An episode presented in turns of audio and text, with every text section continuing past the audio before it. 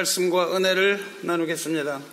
오늘 우리가 읽은 본문이 뭐 누구나 다 잘 아는 본문이고 또 믿지 않는 사람들도 어, 익숙한 그러한 본문일 줄로 압니다. 하지만 하나님께서는 언제나 우리에게 새로운 말씀으로 새로운 계시로 우리에게 주심으로 이 말씀을 새로운 말씀으로 받으시고 또한 은혜 받으시기 바랍니다.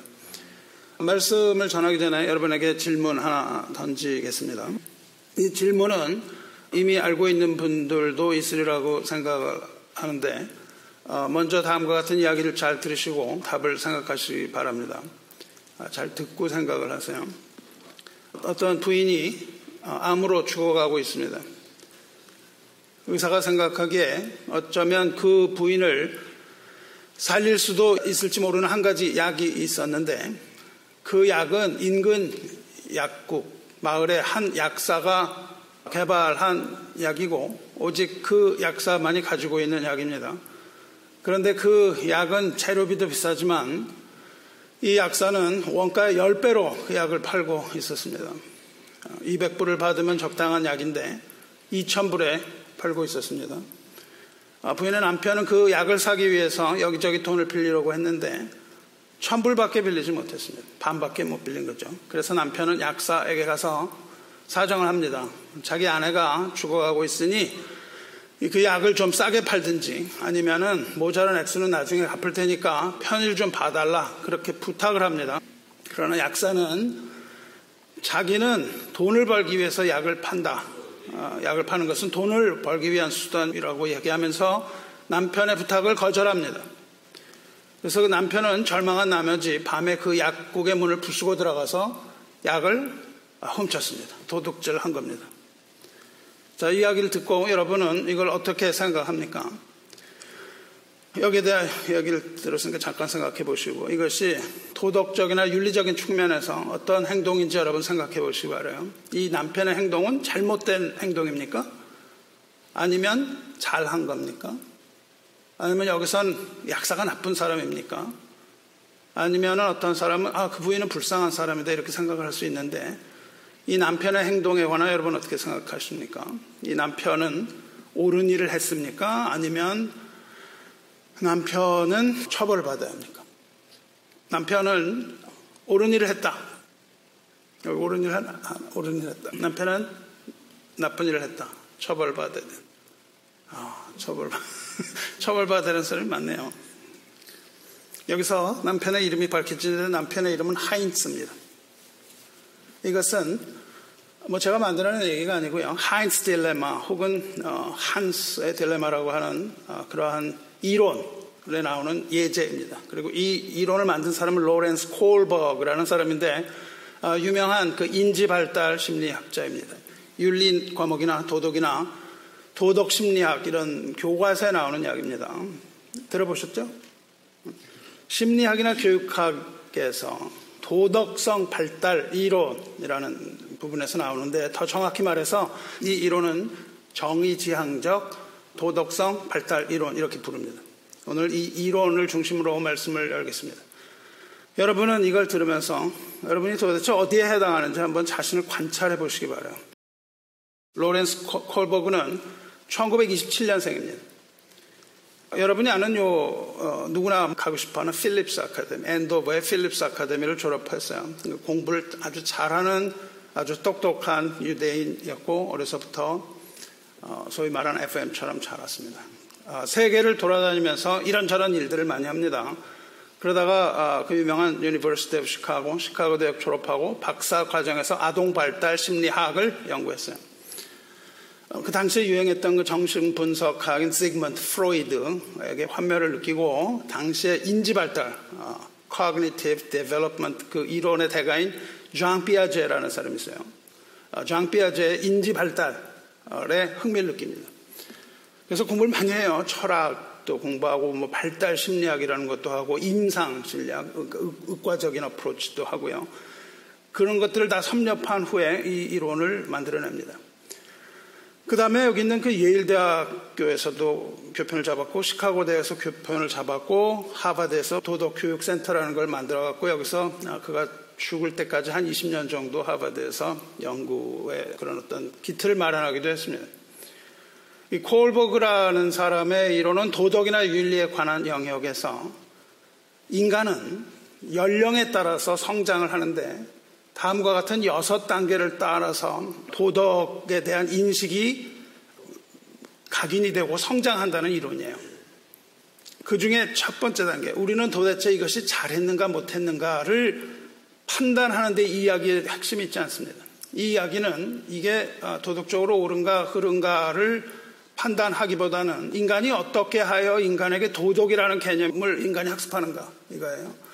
이거는 무의식의 영역이 아니라 의식의 영역에서 우리가 이것을 배워가고 발달하여 간다는 겁니다. 이 제일 단계는 복종의 수준이에요. 어린아이 수준입니다. 보통 9세 이하라고 얘기하는데 어린이는요, 엄마가 해준 말이 진리라고 생각을 합니다. 엄마가 하지 마. 그러면 안 하는 거예요. 그 엄마가 하지 말라는 걸 하는 게 잘못된 거죠. 엄마가 남의 것을 훔치면 안 된다고 했어. 그러니까 하인츠가 잘못한 거야. 이렇게 나오는 겁니다. 엄마는 훔치지 말라고 했다. 이게 생각하는 겁니다. 이 수준에서는 어린아이에게는 권위자가 있어요. 보통 권위자는 엄마입니다. 엄마의 말은 아주 고정불변이에요. 그래서 그것은 규율, 엄마가 만든 규율은 반드시 지켜야 한다. 이렇게 생각을 합니다. 엄격한 수준에 따라서 복종, 그리고 복종 아니면 처벌, 이런 관계에서 도덕이 구분이 돼요. 이건 해야 된다, 하지 않으면 처벌이 있고 이겁니다.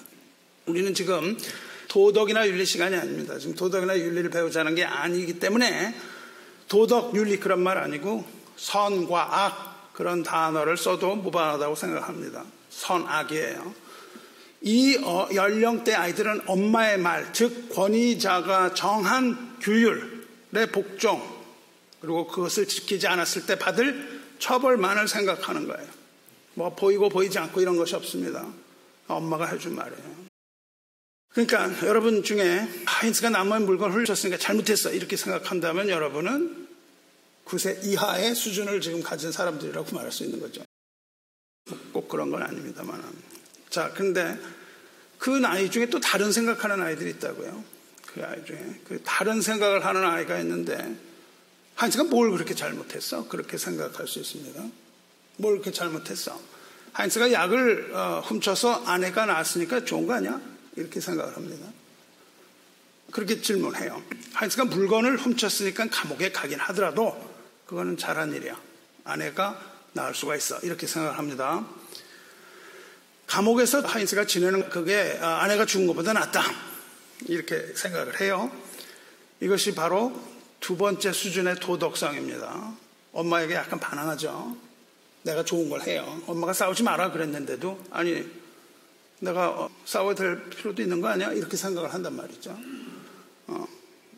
근데 여러분이 이렇게 생각을 한다면 하인스가 이렇게 잘했다. 그러면 여전히 9세 이하의 아, 인간이라는 겁니다. 9세 이하의 도덕성이에요. 여전히 그렇습니다. 엄마 말을 꼭 들어야 하는 건 아니야. 필요에 따라서는 엄마 말 듣지 않을 수 있어. 이거는 9세 이하의 아동 혹은 일부의 청소년들 또 정신적으로 미성숙한 사람에게서 나타난다 그래요. 이 수준을 뭐라고 불렀냐면 self interest라고 불렀어요. 자기의 생각, 자기의 유익, 나의 유익을 위해서는 이렇게 해도 된다 그거예요. 목적과 상호 교환 지향의 도덕 수준 이렇게 어려운 말로 어, 교과서에 나와 있습니다. 이때 도덕적으로 올바른 행동은요 자기의 주관, 자기의 개인적 욕망을 만족시키는 것에 기초한다고 얘기합니다. 말하자면 나에게 이익이 되는 행동이 도덕적인 행동이다 그렇게 생각을 하는 거예요. 엄마가 싸우지 말라 그랬는데 왜 안 돼? 쟤들이 저렇게 나오는데 그럼 나도 가만히 있지 말고 한 대 쳐야 되는 거 아니야? 이렇게 말하는 겁니다. 저런 애들이니까 내가 이렇게 해도 돼. 이렇게 도덕관을 만들어가는 겁니다. 이럴 때 친구와 싸우는 건 나쁜 게 아니죠. 저런 놈은 내가 이렇게 해줘야 되니까 그것이 정당하다고 생각을 하는 거예요. 다시 말하면 이 수준은 뭐냐면 나한테 잘해주는 친구는 좋은 친구고 그렇지 않으면 나쁜 친구가 되는 것이죠. 그러니까 이것이 바로 어, 제2 수준이라고 하는 거예요. 두 번째 단계입니다. 여기까지를 pre-conventional 혹은 우리말로는 전인습적 단계라고 이렇게 부르는데 여기까지는요. 첫 번째 1단계, 2단계의 특징은 뭐냐면 너와 나의 관계는 아무 상관이 없습니다. 나에게만이 오직 개인만이 존재하는 거예요. 엄마가 뭐라 그랬으니까 나의 기준이 되고요. 그 다음에 나에게라는 것이 드러나는 거예요. 그래서 이 첫 번째 두 단계는 어린아이 수준인데 거기에는 나만 존재합니다. 보이는 것만 존재하는 거예요. 보이지 않는 어떤 것을 관계라는 것을 알지 못합니다. 지금 성경 얘기를 하는 것이 아니고 인지 발달 이론을 하고 있는 거예요. 3단계로 올라가는데요. 3단계를 뭐라고 그러냐면요. 착한 아이, 지향성입니다. 착한 아이가 되고 싶은 거예요. conformity 레벨이라고 그럽니다. 여기부터는 뭐가 보이냐면 다른 사람한테 내가 어떻게 보일까가 중요해져요. 드디어 개인이 아니라 관계 안에서 선악이 구별됩니다. 내가 하는 어떤 행동, 나의 생각이 다른 사람에게는 어떻게 미칠 것인가. 이게 중요해요. 사건을, 어, 전말을 따져보기 이전에 그 사건을 일으킨 감정이 무엇이냐. 그 사건을 일으킨 동기가 뭐냐. 이게 중요해요. 이게 중요해집니다. 하인스가 잘했고 약사가 나쁘다. 이렇게 판단할 가능성이 많이 있습니다. 하인스는 잘했고 약사는 잘못했다. 왜냐하면 그 동기. 남의 것을 훔치긴 했는데 동기가 나쁘진 않다는 겁니다. 동기가 나쁘진 않아요. 어, 레미사라블에서 장발장이 배가 고파서 촛대를 훔친 것은 그 동기가 배고픔이었기 때문에 그것은 괜찮다. 이렇게 얘기를 하는 거죠. 그것은 도덕적으로 잘못된 것이 없다. 또, 뭐, 홍길동이 어, 탐관오리를 혼내는 것은 그것은 서민들을 위해 싸운 의적이니까 이건 나쁜 게 아니다. 이렇게 판단하는 것이 3단계. 많은 사람들이 3단계에 있죠. 3단계에 많은 사람들이 머뭅니다. 그래서 아주 뭐 인정이 많은 사람 같이 보여요. 인정이 많은 사람 같이 보이는데 그것은 뭐냐면 다른 사람에게 착한 아이가 되기 위한 심리가 작용하고 있는 겁니다. 내가 거기서 그 남편을 막 욕하면 아 나쁜 놈이네 너도 이렇게 될까봐 되는 거죠 말하자면 이 3단계에 머무는 사람이 대부분이에요.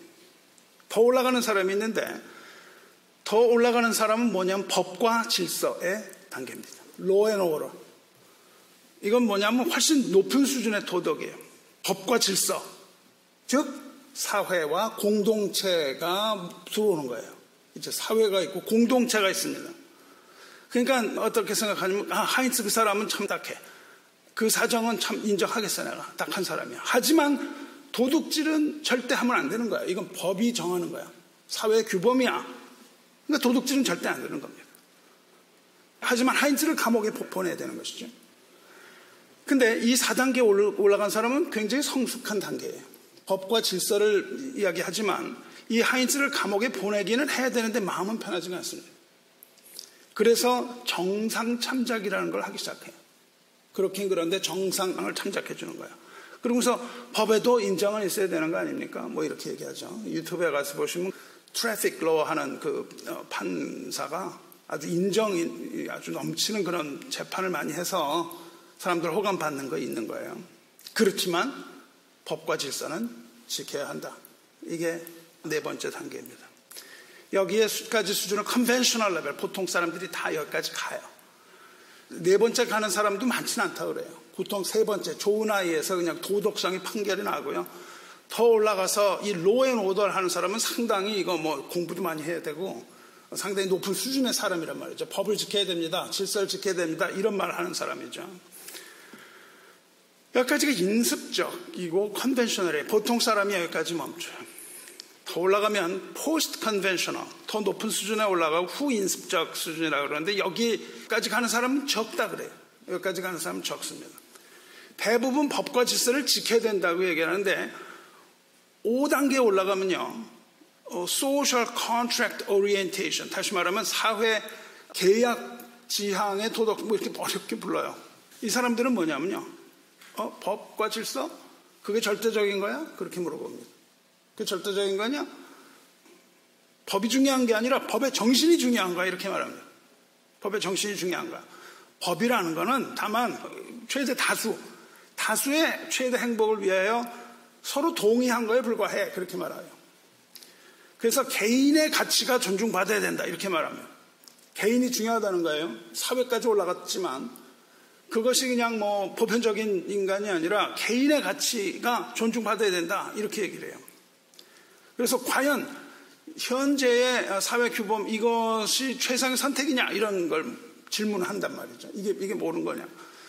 공동체 질서 유지는 개인의 가치를 지켜야만 하는 것이다. 그래서 그거에 필요한 수준이다.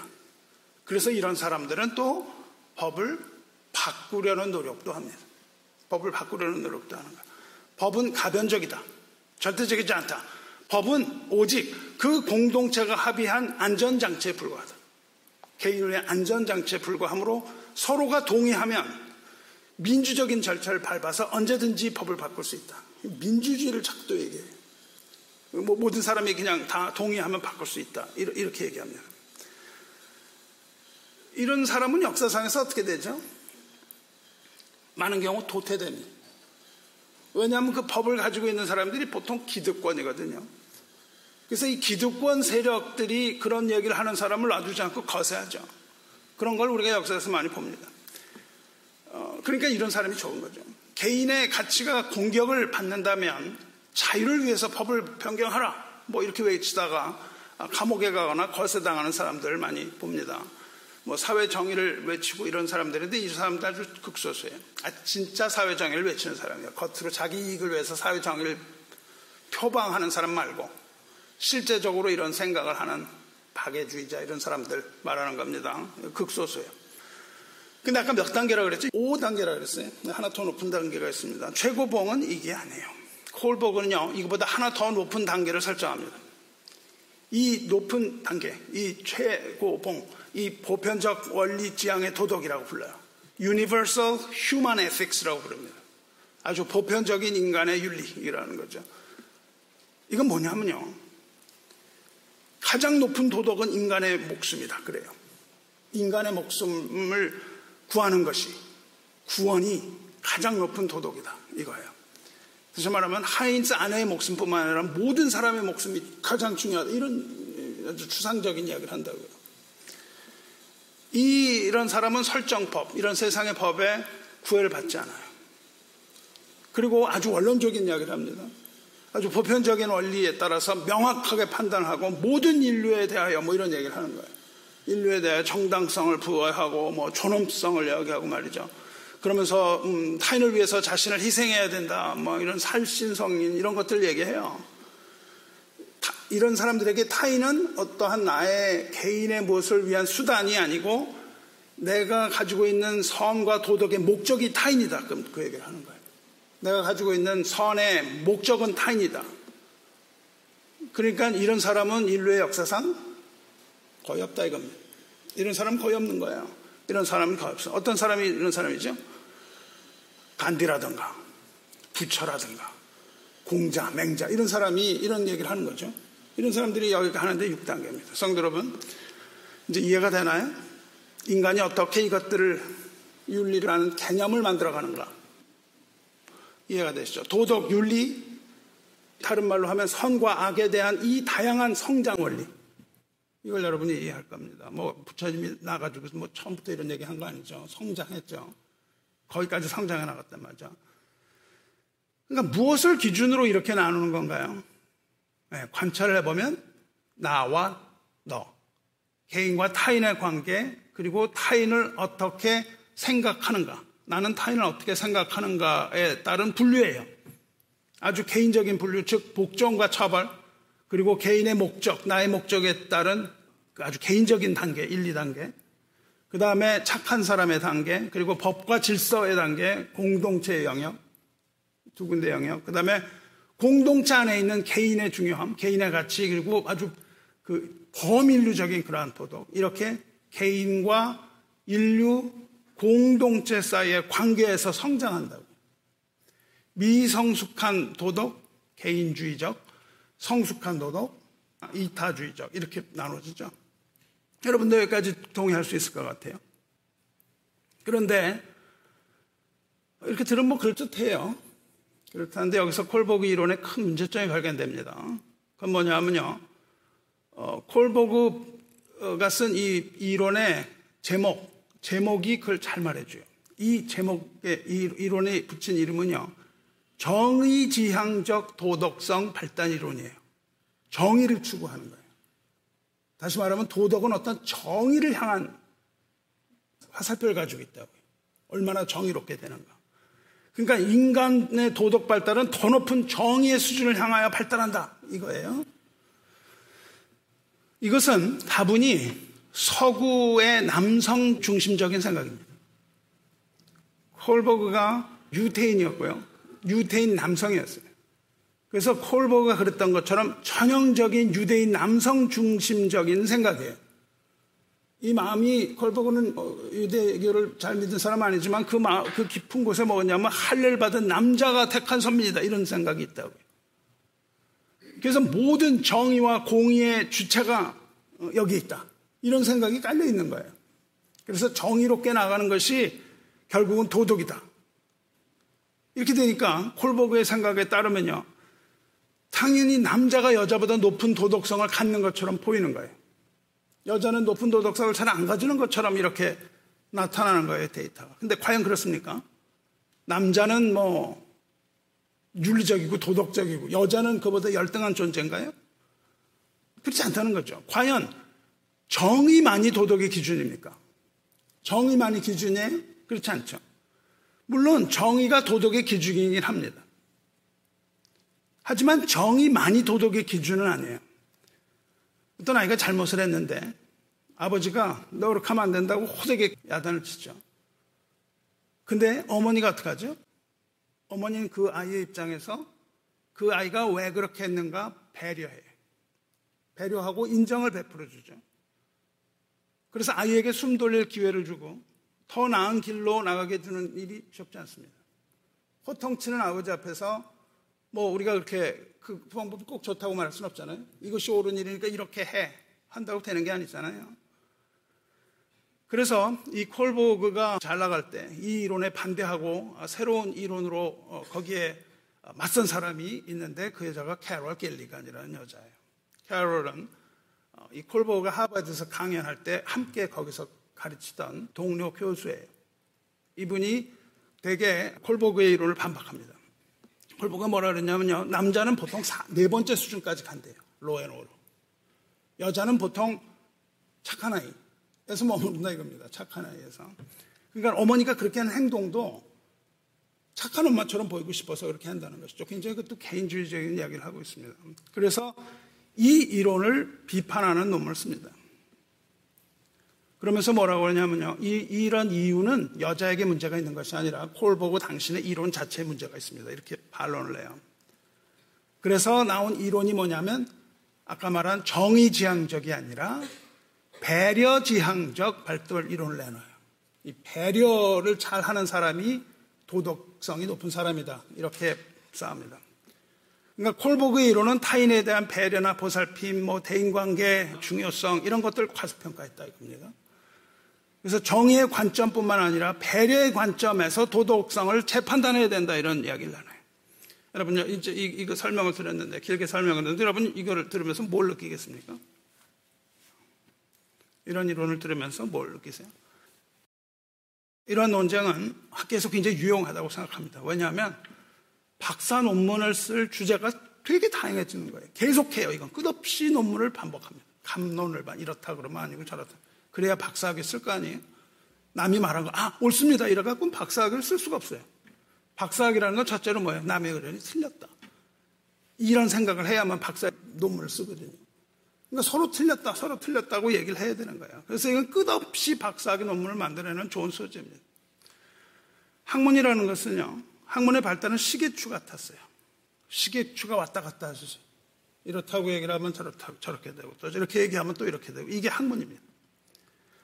여기서 우리가 만들어내고 생각하는 윤리, 도덕, 선, 악의 개념은요. 어떻게 들어온 거예요? 이걸 볼 때.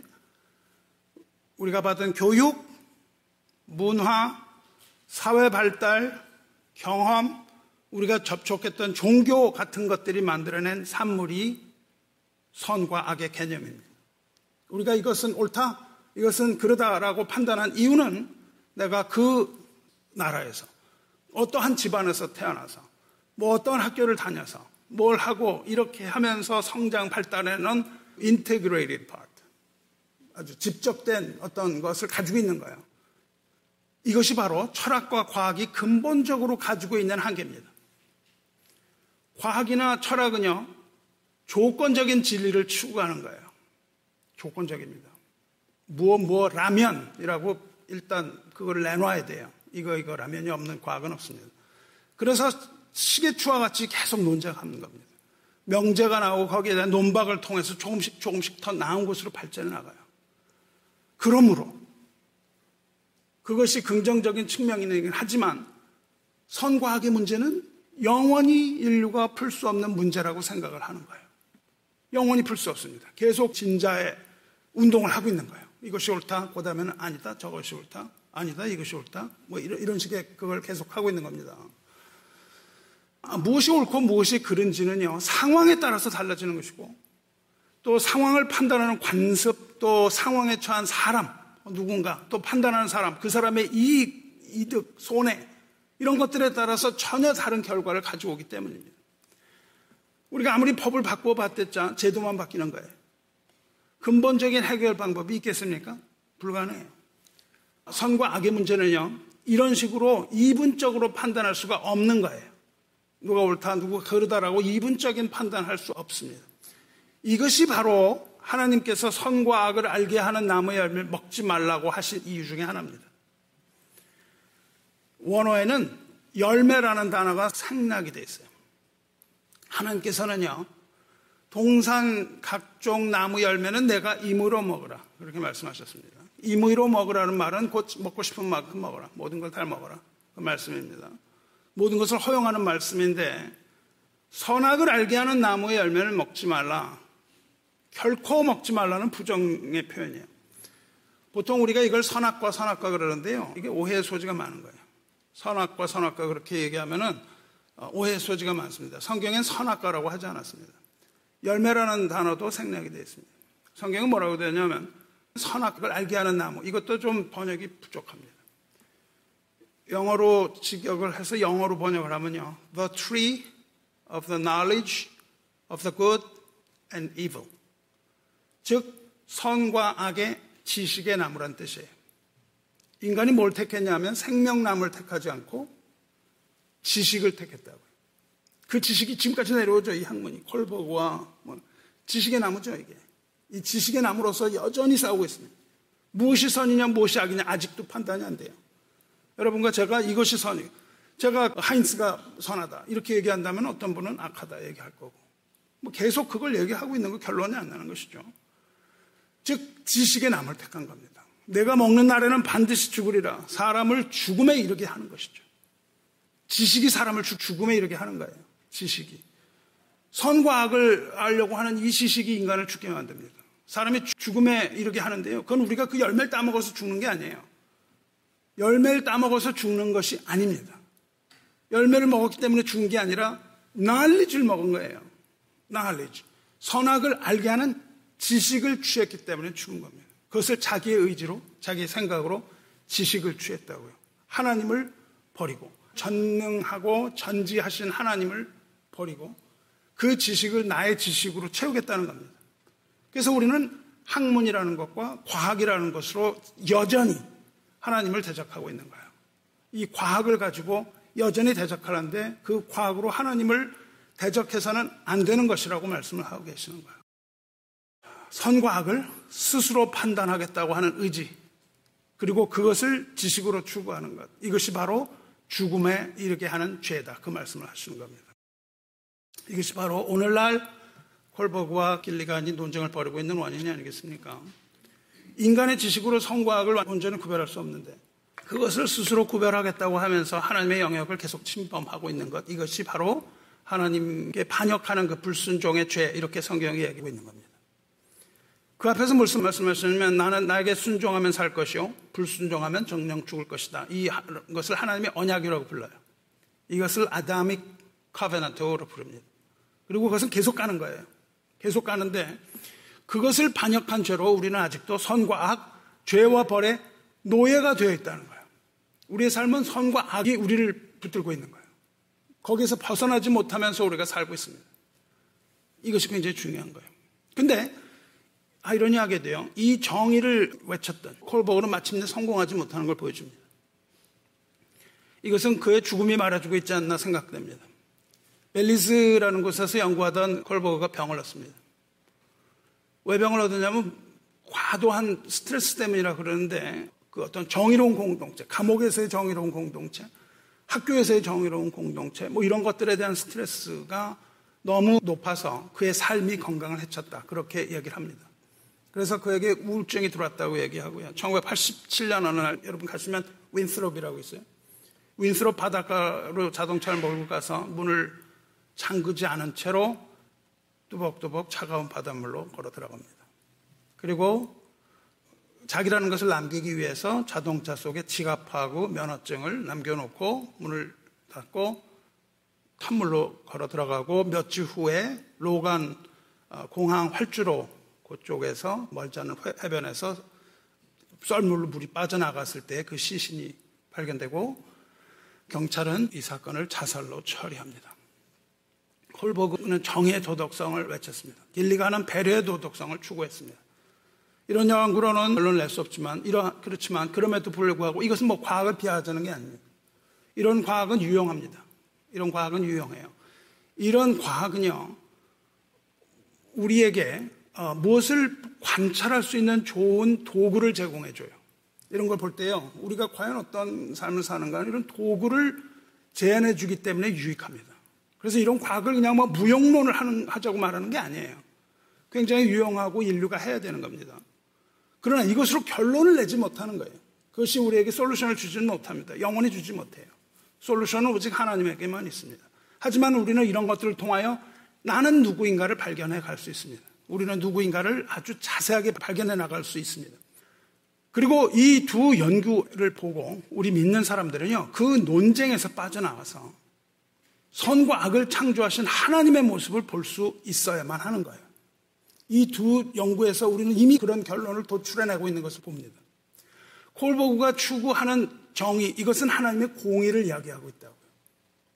그 다음에 길리간이 추구하는 배려는 무엇을 얘기합니까? 하나님의 사랑을 얘기하고 있다고요. 그러니까 공의로만 되지 않고 사랑으로만 되지 않는 거예요. 하나님의 공의와 하나님의 사랑, 이것이 따로 가는 것이 아니라 함께 가는 거라는 겁니다. 그것을 연구를 통하여 희미하게 발견하는 그런 것들이 놀랍죠. 이런 과학적인 접근 방법도 우리가 어, 유용하게 잘 사용할 수가 있어야 되는 겁니다. 성도 여러분, 우리가 성경을 읽을 때 하나님이 선하지 않아 보일 때가 많아요. 성경을 보니까 이게 하나님이 이런 걸 하시나? 왜 그럴까요? 왜냐하면 우리가 선악을 판단하고 있기 때문입니다. 이미 판단을 했어요. 콜버그나 길리건 같은 방식의 학문을 우리는 인지 발달론이라고 불러요. 어, 머리로 안다는 거예요. 지식으로 안다는 겁니다. 뇌과학이 거기에 관련이 되죠. 이 콜버그나 길리건 같은 방식으로 취득한 지식을 바탕으로 성경을 읽으면 거기에는 인간 중심적인 선악이 나타납니다. 인간 중심적인 선악이 나. 우리가 판단한 거죠. 다시 말하면 우리가 하나님을 판단하고 있는 거예요. 이걸 읽으면서 이게 선인가 악인가를 판단하고 있다고요. 하나님을. 뭐 하나님이라도 상관이 없습니다. 하나님을 우리가 판단하는 거예요. 예를 들어서 가나안에 들어갈 때 아말렉 족속을 죽이라 명령을 보면 하나도 선해 보이잖아요. 이미 우리의 선악이 거기에 꽂혀 있어요. 죽인다는 게 어떻게 선할 수 있습니까? 그렇기 때문에 성경을 읽다가 이 대목에서 아 하나님 이런 하나님 필요 없어 그러고 하나님 떠납니다. 아주 잔인해 보이기 때문이죠. 그런데 말이죠. 어, 제가 하나 묻겠습니다. 죽음이라는 것이 악입니까? 죽음은 악이에요? 꼭 그렇지 않습니다. 우리의 생명을 가져가시는 건 하나님이에요. 죽음은 하나님께서 우리를 부르는 통로라고 말씀드렸잖아요. 우리를 죽이는 것은 하나님이에요. 다른 어떤 것이 아니에요. 우리를 죽이는 것은 하나님입니다. 너희는 흙이니 흙으로 돌아가는 그 말씀에 절대 순종할 수밖에 없는 거예요. 모든 인간은 그 말씀에 순종할 수밖에 없습니다. 거부에 소용이 없어요. 인간이 어떻게 그것을 거부합니까? 그래서 그 명령을 따라서 인간은 모두 죽음을 맞이하는 거예요. 그러면 모든 인간은 다 죽이니까 하나님이 절대적인 악이냐 이렇게 결론을 낼 수 있잖아요. 그 명령을 내리신 하나님은 악한 존재입니까? 아니죠. 우리 생각에 선한 일 하는 하나님이 선한 게 아니라는 거예요. 우리 생각에 좋은 일 하시는 하나님이 좋은 분이 아니라는 거예요. 선한 일을 하시는 하나님이 선한 것이 아니라 하나님이 선하시기 때문에 하나님이 하시는 모든 일이 선한 거예요. 그래서 선한 분은 오직 하나님 한 분밖에 없다고 말씀하시는 겁니다. 우리가 그것을 알지 못하는 거예요. 인간에게 있어서는요, 하나님을 믿지 않는 믿음 없이 하는 모든 일이 다 악한 일이라고 말했습니다. 우리가 판단하는 인본주의적인 그런 선악의 판단에 근거한 그런 것으로 하나님을 판단하는 것이 아니라 우리가 믿음이 아닌 것으로 하는 모든 것이 다 죄라고 그렇게 말씀하셨어요. 그러므로 우리는 콜버그나 길리간 같은 이런 인식론적인 방법, 인본주의적인 방법으로 선악을 판단하지 말고 오직 하나님을 믿는 믿음으로 선악을 판단하라고 말씀하고 계시는 거예요. 우리가 선악을 판단할 때는 어디에 근거를 하냐면은 하나님의 말씀에 근거를 하라는 말씀입니다. 결론적으로 우리에게는 뭐예요? 선악을 판단한 능력이 없다. 그 말입니다. 우리에게는 선악을 판단할 능력이 없어요. 우리가 옳다고 생각하는 것, 우리가 또 그러다고 생각하는 모든 것이 다 인식론적인 선악이에요. 그렇게 성장한 거예요. 이것은 그리고 시계추처럼 아까 말씀드린 대로 시계추처럼 문화와 시간과 사회 변화에 따라서 변하는 상대적인 도덕 개념입니다. 어떤 가정에서 어떤 과정으로 성장했는지 이런 아주 편향된 판단을 만들어내는 거예요. 그래서 여러분이 가진 것이 다 다르죠. 그렇죠? 여러분이 가지신 옳고 그름이 다 다른 거예요. 어, 가슴에 여러분이 손을 얹고 한번 생각해 보세요. 정말 여러분이 생각하는 선과 그름, 옳고 그른 게 절대적인 거 아닌가? 아닌가? 판별해 보시기 바래요. 우리의 믿음으로 눈으로 보면요. 이 모든 것이 다 허상인 것을 알 수 있습니다. 모두 허상이에요.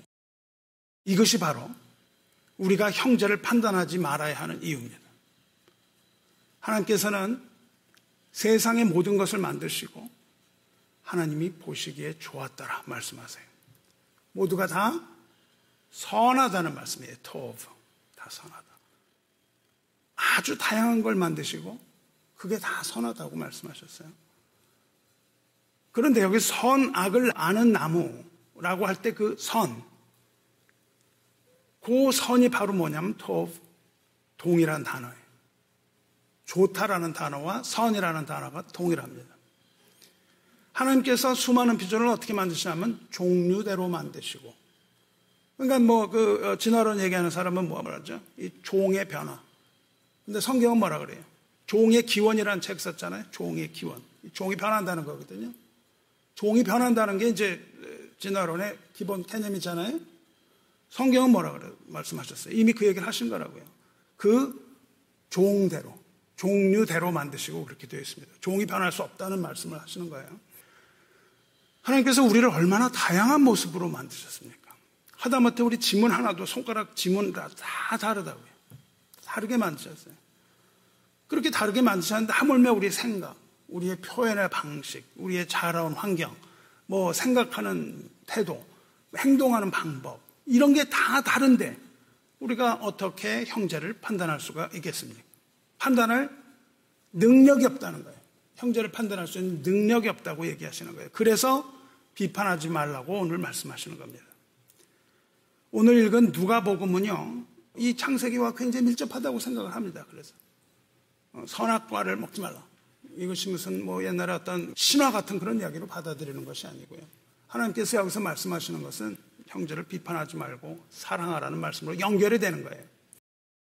오늘 읽은 누가복음을 어, 소위 평지복음이라고 부릅니다. 주님의 가르침이에요.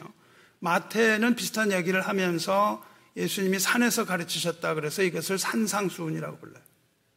근데 누가는 이것을 평지수훈이라고 부르는데 평지라는 거는 아 그러니까 어떤 사람 말이죠. 아, 이 사람들이 마태는 산에서 있는 걸 기록했고 누가는 평지에서 하셨으니까 이게 잘못된 거구나. 이렇게 얘기를 하는데 그게 아니고요. 여기 평지는 산에 있는 그 평평한 곳 그걸 말합니다. 동일하게 산을 얘기하세요. 워낙은 산이 아니라 언덕입니다. 언덕이에요. 둘다 다 산에서 가르친 교회는 이런 거 딴지 걸 시간이 없습니다. 근데 그 앞부분에서 뭘 얘기하시냐면 복을 얘기하시죠. 복, 팔복, 뭐 가난한 자, 심령이 가난한 자. 여기서는 그냥 가난한 자라고 말씀하십니다. 가난한 자가 복이 있다고 말씀하시고 이어지는 게 뭐냐면은 복 있는 자의 삶의 원칙 그겁니다. 복 있는 자, define. 복 있는 자는 복을 이리이리 하여 복을 얻는다 그게 아니에요. 이 사람들이 복 있는 사람이다. 그리고 복 있는 사람들은 이러한 삶을 산다 그거예요. 이러한 삶을 살아가는 것이다. 그래서 그것은 마치 명령물처럼 보이지만 그것은 결론 부분에 해당하는 것이고 이것이 바로 천국 시민으로서의 삶의 원칙 그런 얘기를 하고 계시는 거예요. 천국 시민. 어, 천국 시민으로 살아가는 규칙. 다시 말하면 하나님의 법이라고요. 이게 절대적인 윤리 도덕이다 그 말이에요. 절대적인 윤리 도덕. 이것은 콜보그에는 6단계 빠지 못, 못 봤는데 6단계를 뛰어넘는 법이라고요. 이게 말하자면 7단계라고요. 이것이야말로 콜보그 말하는 정의 그리고 길리간이 말하는 배려의 법이 화목을 이룬 하나의 종합편 이거를 지금 얘기하고 있습니다. 다시 말해서 정의와 사랑으로 만들어진 하나님의 법 이거예요. 정의 플러스 사랑, 배려 이거죠. 그래서 뭐 제가 이걸 뭐 이거 성경 얘기는 아니지만 생각해 볼 때 6이라는 숫자는 언제나 사람의 수라 그랬어요. 성경에서. 6은 사람의 수라 그랬습니다. 666이라는 게 사람의 수예요. 7은 하나님의 수라 그랬습니다. 그러니까 인간이 만들어낸 선악이 6에 머무른다면 이 7이라는 것은요. 이것은 완전하고 절대적인 하나님의 윤리와 도덕과 규범이에요. 이게 최고의 법이라는 거예요. 최고의 법. 폴보가 말한 최고 수준이 6단계라면은 이거는 여기는 그 위에는 7단계. 즉 인간의 힘으로 할 수 없는 걸 얘기하고 계시는 거예요. 예수님 말씀하시는 거 아니에요. 인간의 힘으로 할 수 없는 걸 얘기하고 계세요. 7단계 수준이라고요. 그래서 우리가 이거를 매번 읽지만 못하는 이유입니다. 매번 읽기만 하는데 마음에 부담만 가고 하질 못해요. 왜? 인간의 수에 해당하지 않거든요. 수에 6에 가다르기도 힘든데 어떻게 우리가 7단계에 오르겠습니까? 못해요. 근데 또 하나가 있습니다. 콜버그가 아주 그 고백하는 게 있습니다. 콜버그가 정의를 추구하는데 실패했던 또 하나 이유가 있어요. 그것은 말이죠. 뭐였냐면 도덕성은 가르쳐서 될 문제가 아니라는 걸 깨달은 거예요. 이걸 해놓고요. 이게 실패하는 걸 봐요. 가르쳐서 되는 게 아니에요. 그래서 그 다음에 교육 이론들이 나오죠. 가르치는 것이 아니라 이끌어내라. 뭐 이런 교육 이론들이 나옵니다. 높은 도덕과는 가르쳐 될 문제가 아니고요. 그 도덕적인 행동을 스스로 배워야 한다. 이걸 깨달아요, 나중에. 이거를 그냥 가르쳐서 계속 이건 이거다, 이건 이거다 이렇게 해서 되는 문제가 아니라는 겁니다.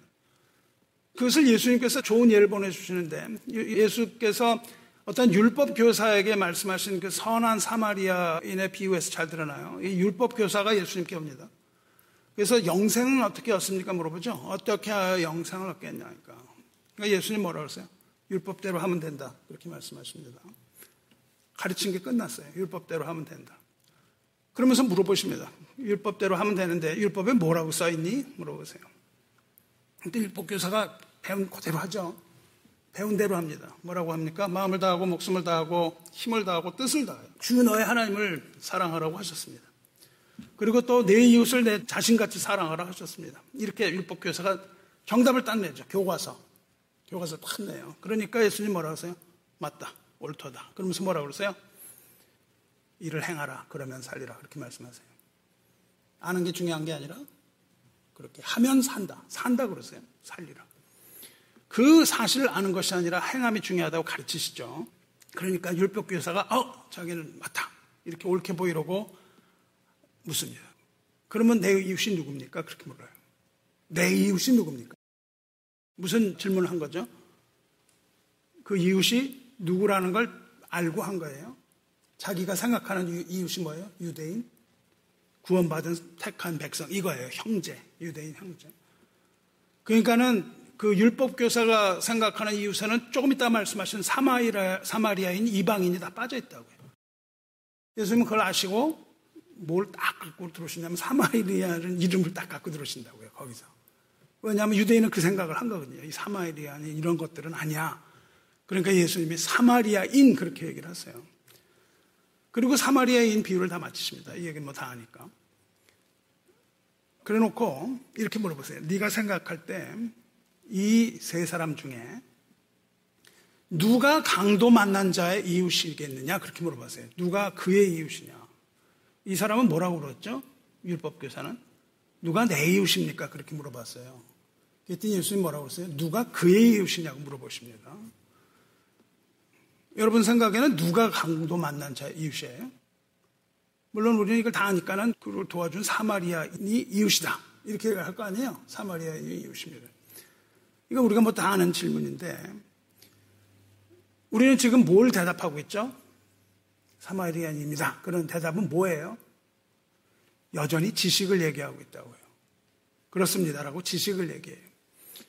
근데 예수님은 이 질문하셨을 때 그런 얘기를 하라고 그러신 게 아니에요. 이런 대화법을 뭐라고 그러죠? Socratic questioning. 소크라테스식의 질문이라고 불러요. 이거를. 소크라테스틱 대화법이에요. 소크라테스틱 대화법은요, 알고 있는 지식을 물어보는 게 아니에요. 그게 아니라 그 지식을 끌어내는 거예요. 밖으로 이끌어내는 대화 방식입니다. 그러니까 이 말씀을 들은 율법교사는 생각을 하는 거예요. 당연히 사마리아인이 강도당한 자의 이웃이다 이렇게 생각을 해요. 그러니까 이거를 소크라테스식 대화법을 해서 예수님이 뭐 제롭게 하셨다. 그런데 그 예수님을 소크라테스에다 비교를 하려고 그래요. 아닌 거예요. 예수님 소크라테스식이 아니고요. 주님의 질문은 그게 아니고요.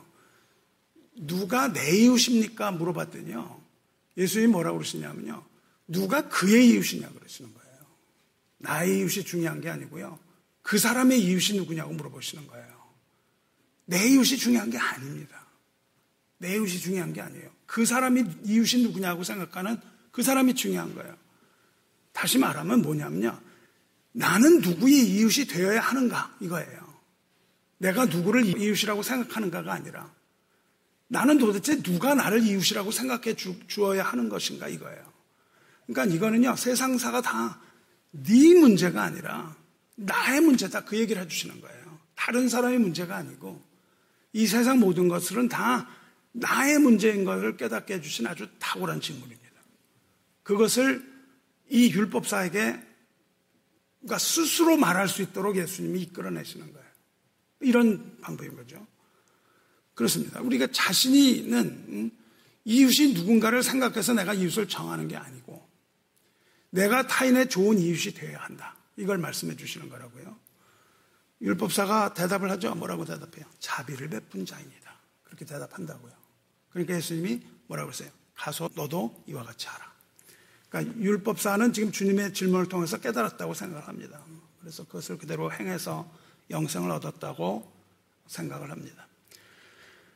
이 콜버그와 길리간의 이론은 탁월했지만 지식의 수준에 머물면 아무 소용이 없다. 이거죠. 그들이 증명하고 있는 겁니다. 주님의 말씀은 이것을 머리에서만 알도록 알려주시는 것이 아니라 자율적인 방법을 통해서 스스로 학습하도록 이렇게 말씀을 해주시는데 우리에게도 동일한 방법으로 알려주고 계시는 거예요.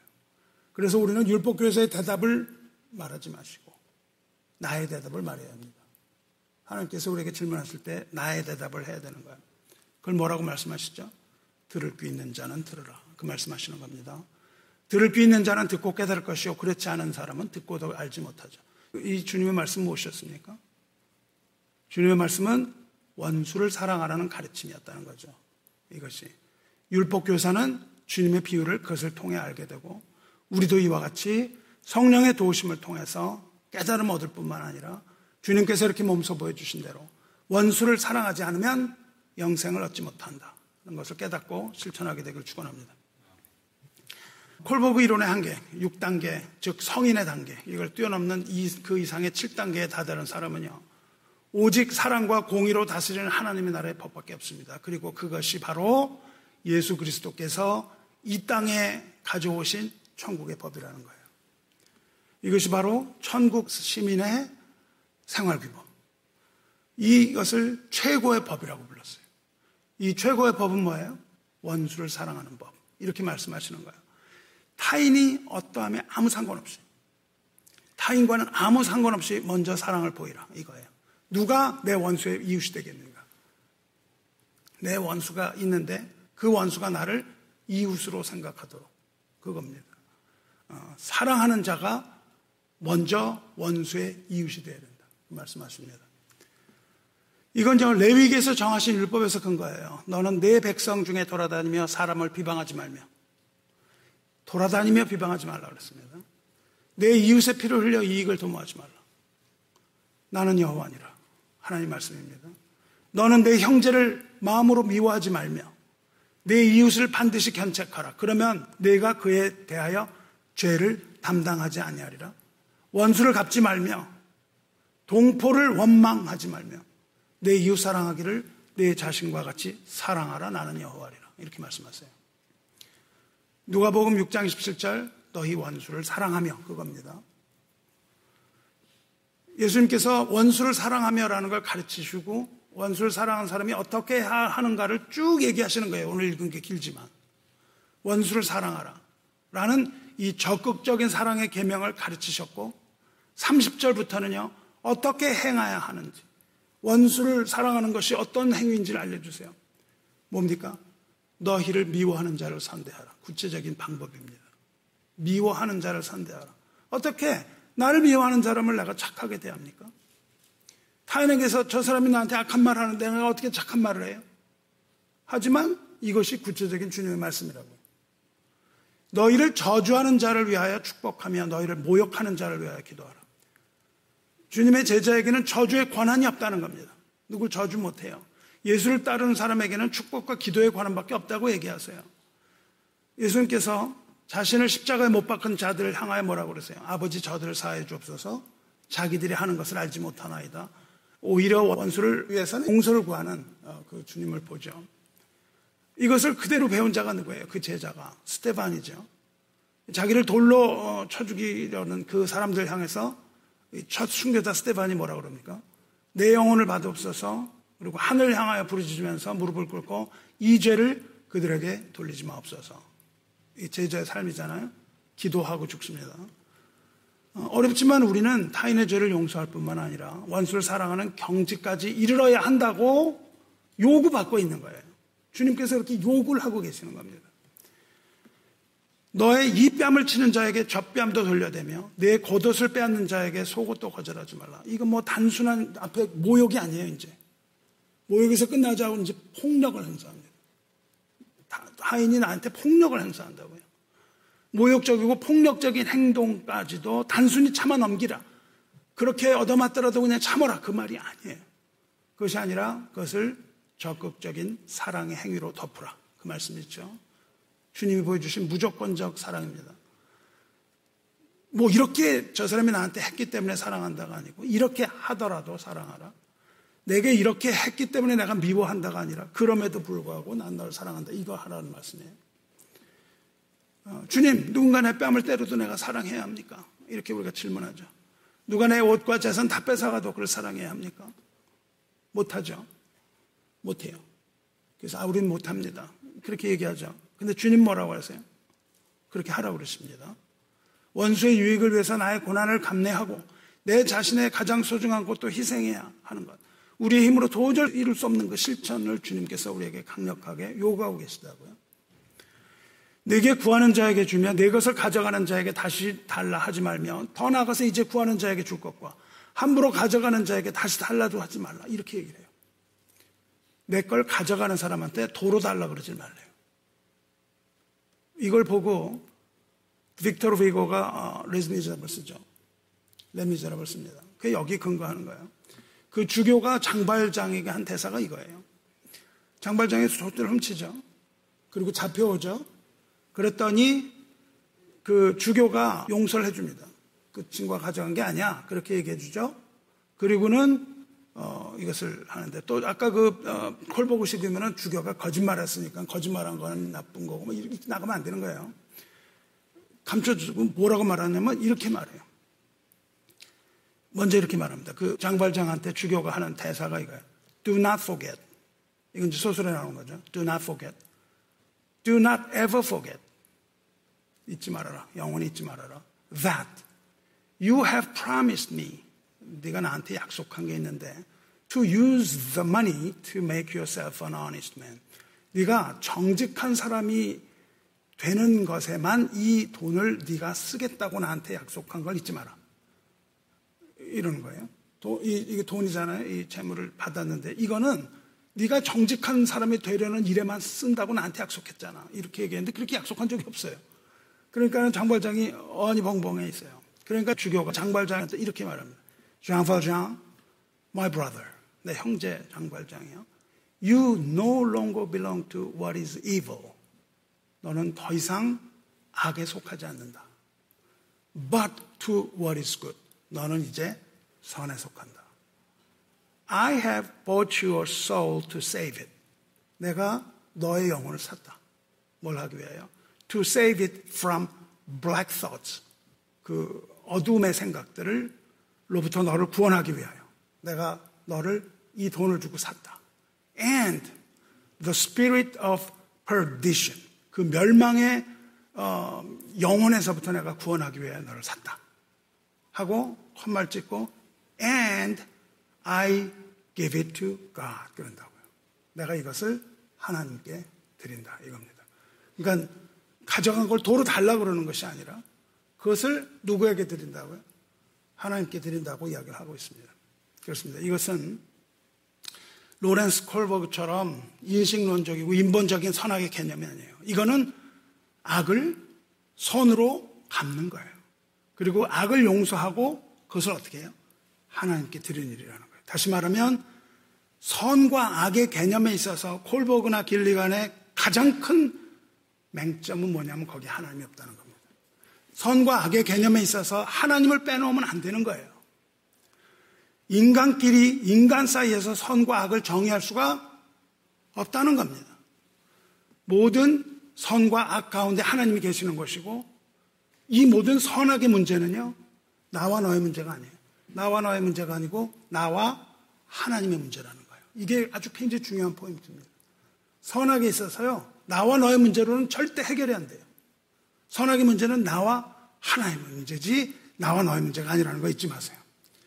그 이어지는 마지막 가르침, 원수를 사랑하는 가르침의 마지막 결론이 뭐예요?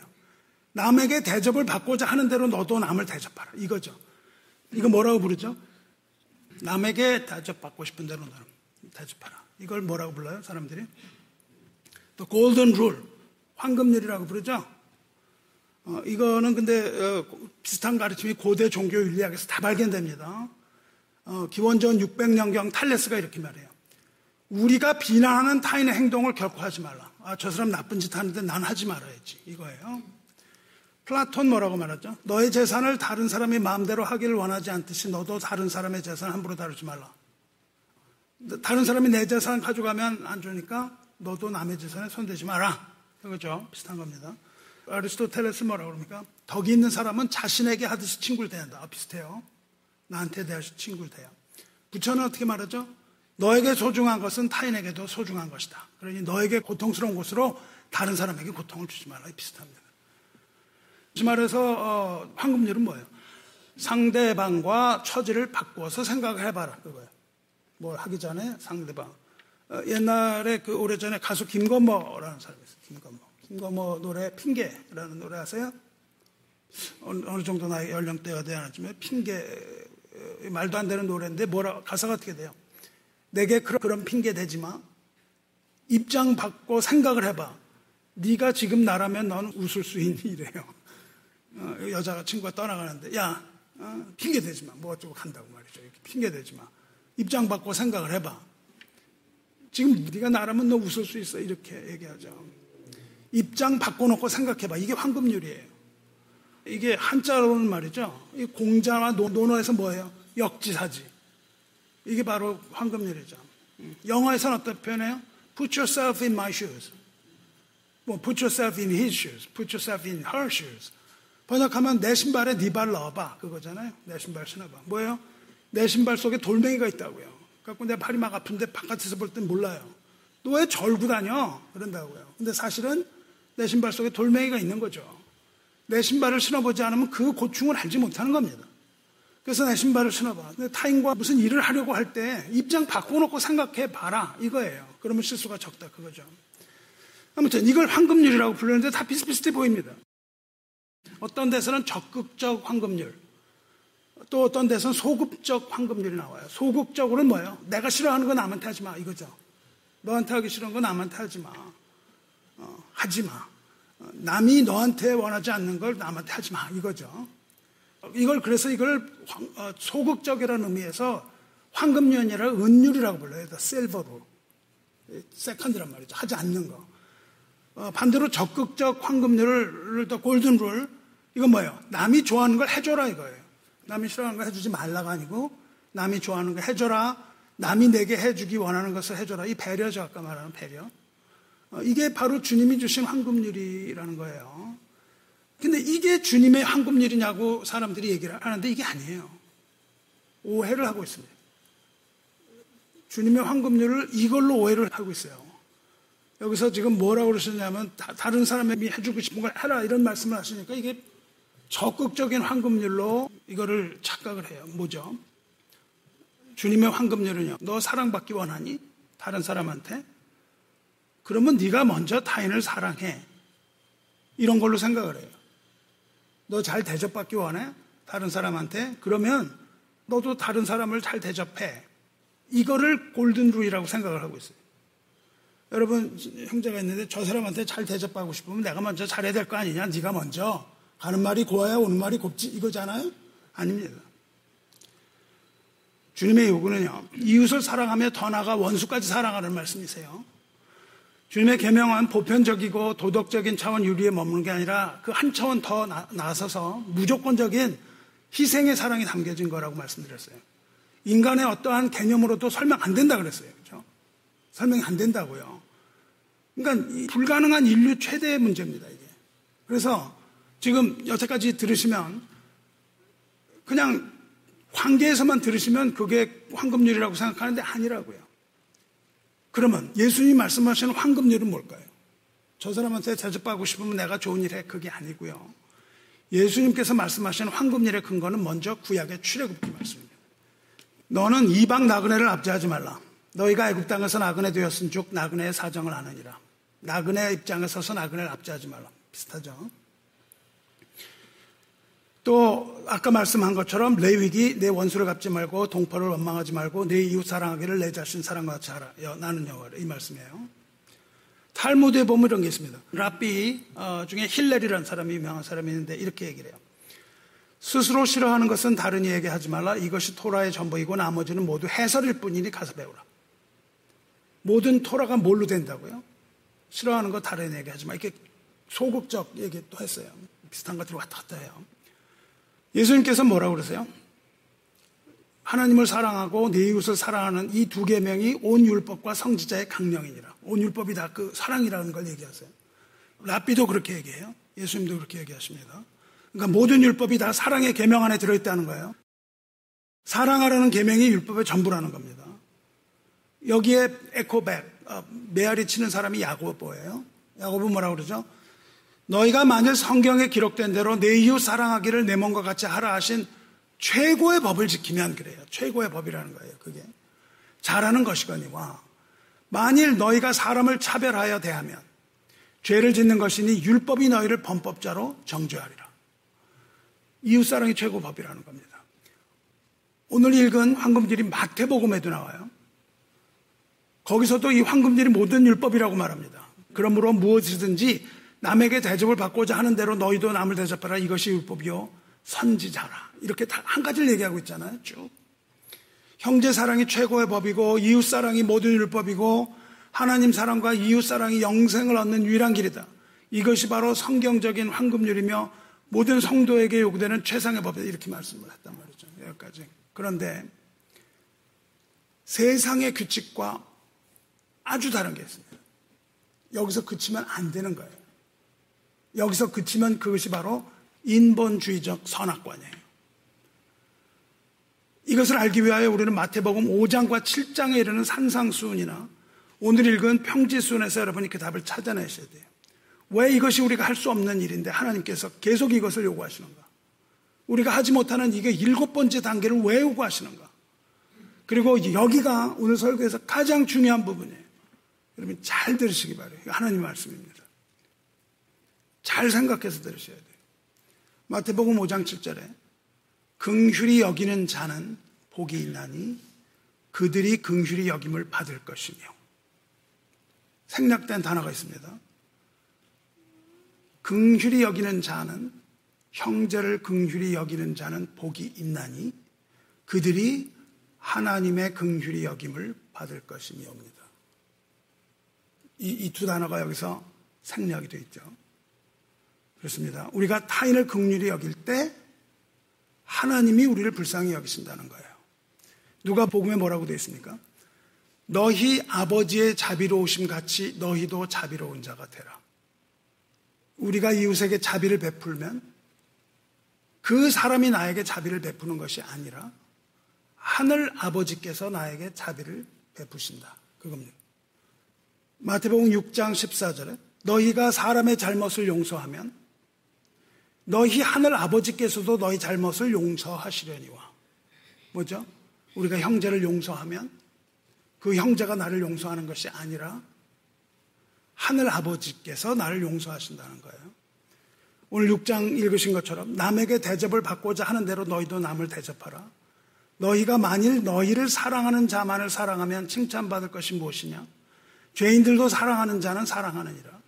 너희가 만일 선대하는 자만을 선대하면 칭찬받을 것이 무엇이냐? 죄인들도 이렇게 하느니라. 이거는 이제 인본적인 거 얘기하죠. 너희가 받기를 바라고 사람들에게 구워주면 칭찬받을 것이 무엇이냐? 죄인들도 그만큼 하여 죄인에게 구워주니라. 오직 너희는 원수를 사랑하고 선대하며 아무것도 바라지 말고 구워주라. 그리하면 너희 상이 클 것이요. 또 지극히 높으신 이의 아들이 되리니. 그렇게 말씀하시는 거예요. 그 앞에 부분은 다 뭐예요? 사랑하는 자 뭐 하고 이거는 아까 말한 인본적인 선이라고요. 그런데 원수를 사랑하는 것은 하나님으로부터의 보상이 있다는 겁니다. 원수를 사랑하는 자는 하나님의 아들이라는 겁니다. 화평하게 하는 자는 복이 있나니 그들이 하나님의 아들이라 일컬음을 받을 것이요. 화평하게 하는 자입니다. 화평하게 하는 자, 우리를 서로 화평하게 하는 자는 하나님의 아들이에요. 동일한 겁니다. 누굴 화평하게 해요? 원수로 하여금 화평하게 하면, 원수를 화평하게 하면 하나님의 되는 거예요. 또 뭐라 그러십니까? 비판하지 말라. 그러면 너희가 비판을 받지 않을 것이고.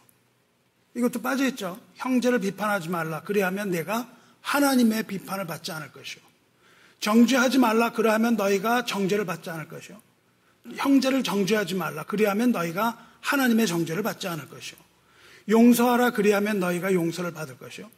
형제를 용서하라. 그래야면 너가 하나님의 용서를 받으리라. 반대가 되죠. 비판하면 하나님의 비판을 받을 것이요. 또 정죄하면 형제를 정죄하면 하나님의 정죄를 받을 것이요. 형제를 용서하지 않으면 하나님께서 용서하지 않으시리라. 이거죠. 이것이 바로 하나님의 말입니다. 그리고 아까 읽은 38절도요. 주라 그리하면 너희에게 줄 것이니 누가 주라 그리하면 하나님이 너희에게 주실 것인데 어떻게 주세요? 후히 되어 누르고 흔들어 넘치도록 하여 너희에게 안겨주리라. 예수님께서 항정법을 막 쓰시는 거예요. 후이되고 누르고 흔들어 넘치도록 하여 너에게 안겨주리라. 어떻게 해요? 남에게 주면. 너희가 헤아리는 그 헤아림으로 너희도 헤아림을 도로받을 것이요. 뭐예요? 계산해서 많이 많이 계산해서 자 이만큼 많이 주면 너희가 많이 받을 거예요. 우리가 많이 계산해서 주면 하나님도 우리에게 많이 계산해서 준다는 겁니다. 원수에게 풍성하게 베풀면 하나님이 많이 주신다는 거예요. 다른 사람에게 어떻게 해주는가에 따라 하나님으로부터 그대로 받는다는 거예요. 이게 결정적인 차이입니다.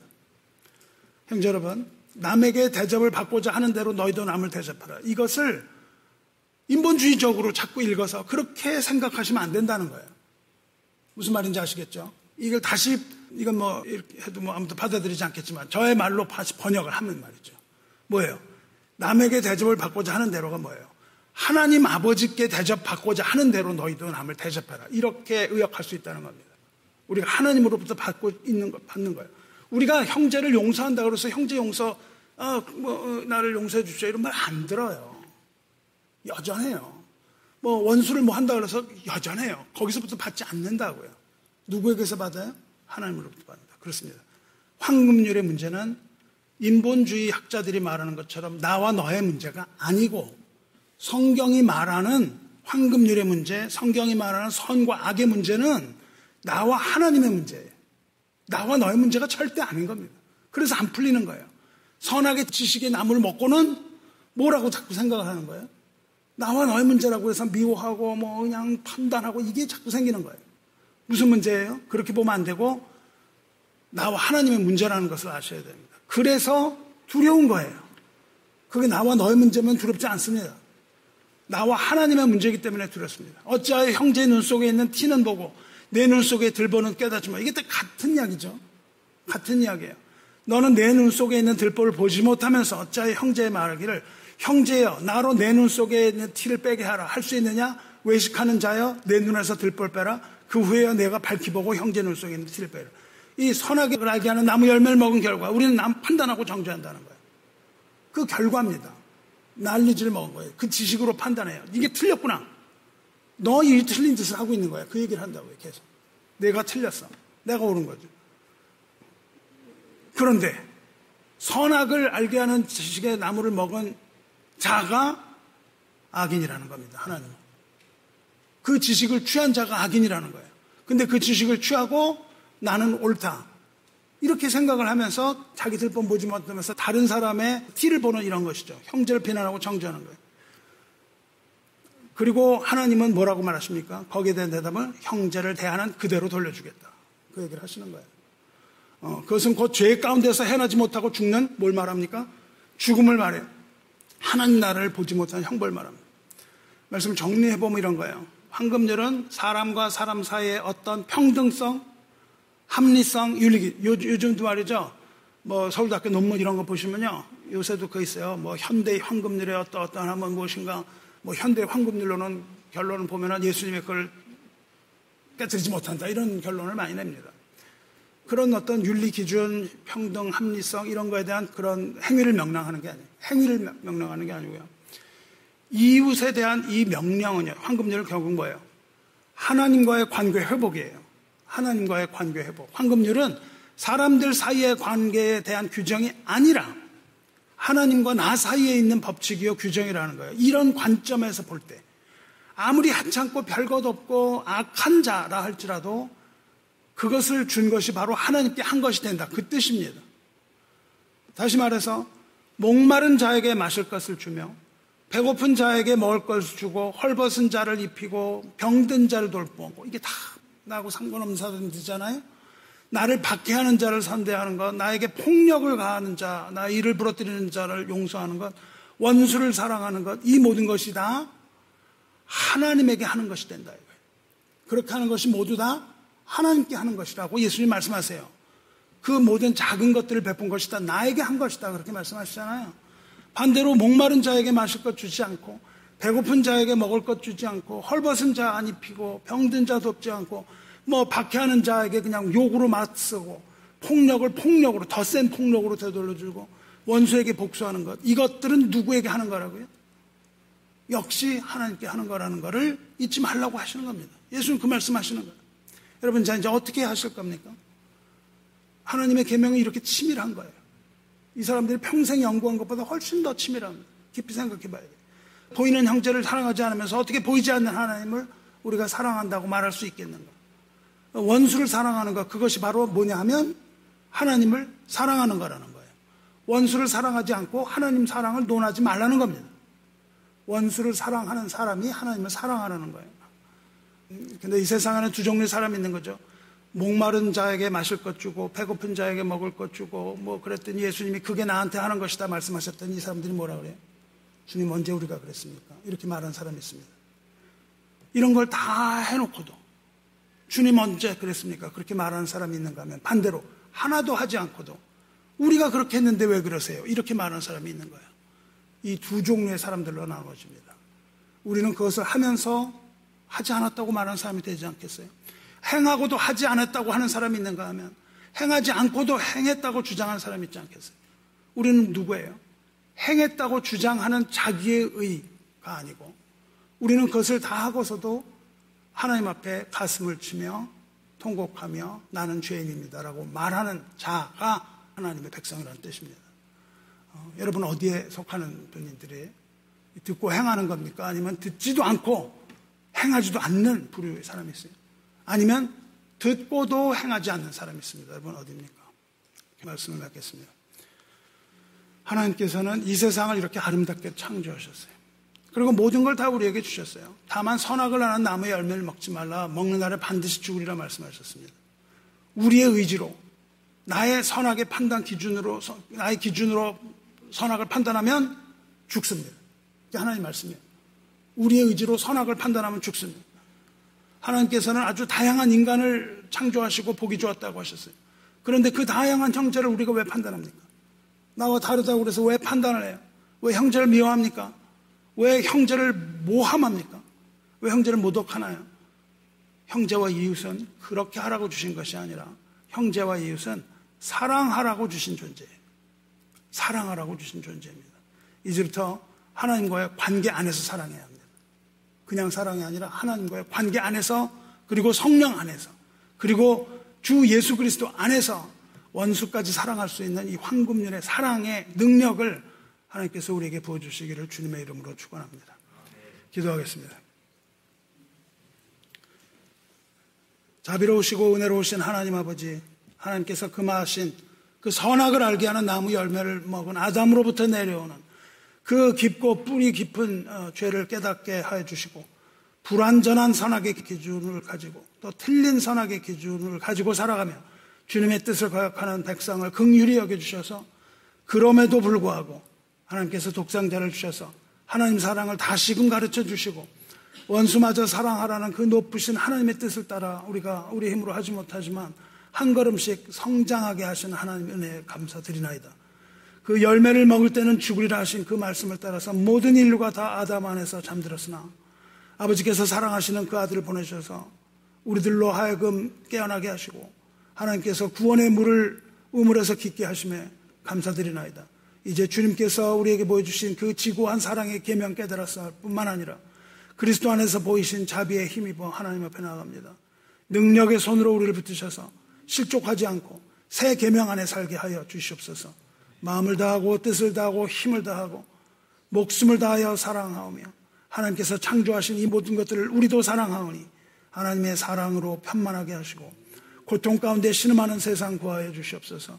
주님의 뜻대로 행하면 살리라 말씀하셨으나 육신이 안약하여 이르지 못하고 싸우니 성령으로 충만케 하시고 그리스도의 사랑 안에서 온전히 이루어가게 하여 주시옵소서. 우리를 사랑하셔서 그 아들을 십자가에 못 박으시고 또 주님의 말씀에 순종하여 그 십자가 위에서조차도 우리를 용서하신 우리 주 예수 그리스도의 거룩하신 이름으로 기도드리옵나이다. 아멘.